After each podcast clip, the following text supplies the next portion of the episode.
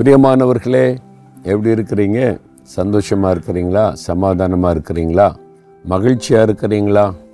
வாழ்க்கையில் ஒரே போராட்டமாக இருக்குது. வேலை செய்கிற இடம் பிஸ்னஸ் பண்ணுற இடம் வாழ்கிற இடம். இந்த இந்த சில ஆட்கள் இருக்கிறாங்க. என்னை தொந்தரவு பண்ணுறதே அவன் வேலையாக இருக்குது என்னை முன்னேறி விட மாட்டேங்கிறாங்க. ஏதாவது தடை பண்ணிக்கிட்டே இருக்கிறாங்க பேசிக்கிட்டே இருக்கிறாங்க. என்னை வந்து ஒரு நிம்மதியாகவே வேலை செய்ய விட மாட்டேங்கிறாங்க. அல்லது என்னுடைய பிஸ்னஸ்ஸு ஊழியம் செய்ய விட மாட்டேங்கிறாங்க.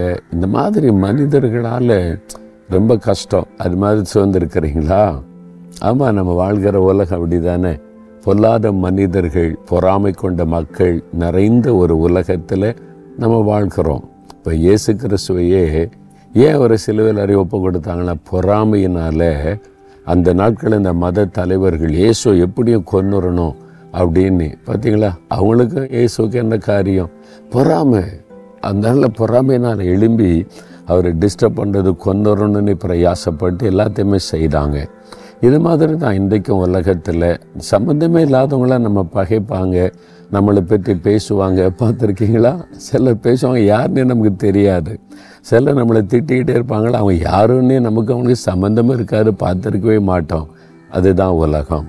நீங்கள் இருக்கிற இடத்துல உங்களுடைய குடும்பத்துக்குள்ளே அல்லது உங்களுடைய வெளியில் வேலை செய்கிற இடம் அல்லது நீங்கள் பிஸ்னஸ் செய்கிற இடம் ஊழி செய்கிற இடத்துல சில பொல்லாத மனிதர்களால் கலங்குறீங்களா?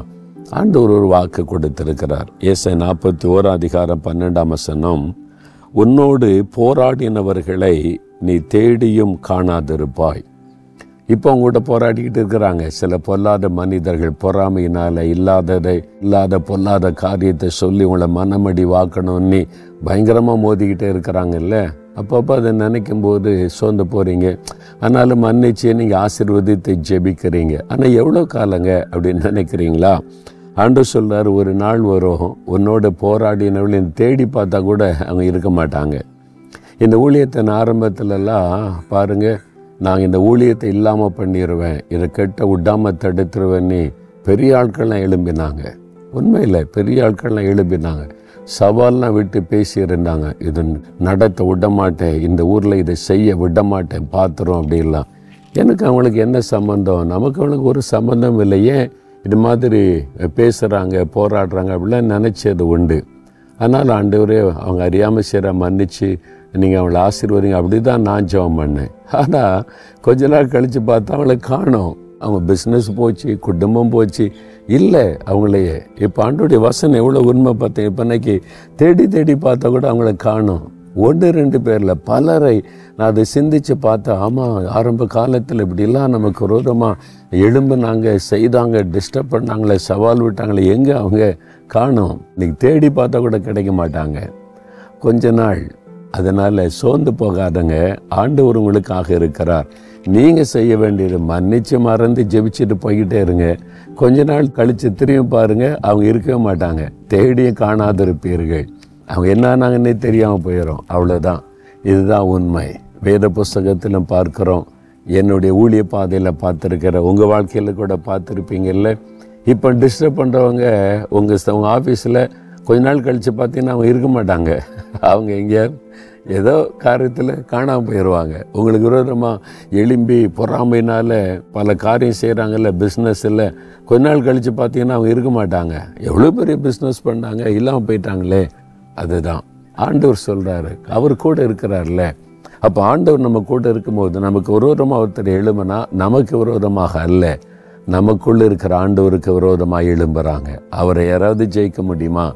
பிறகு எதுக்கு சோர்ந்து போகிறீங்க ஆண்டவரே நான் உம்முடைய பிள்ளை. நீர் என் கூட இருக்கிறேன் எனக்கு விரோதமாக எழும்புற போராட்டம்லாம் உமக்கு விரோதமானது. நீங்கள் பார்த்துக்கிடுங்க.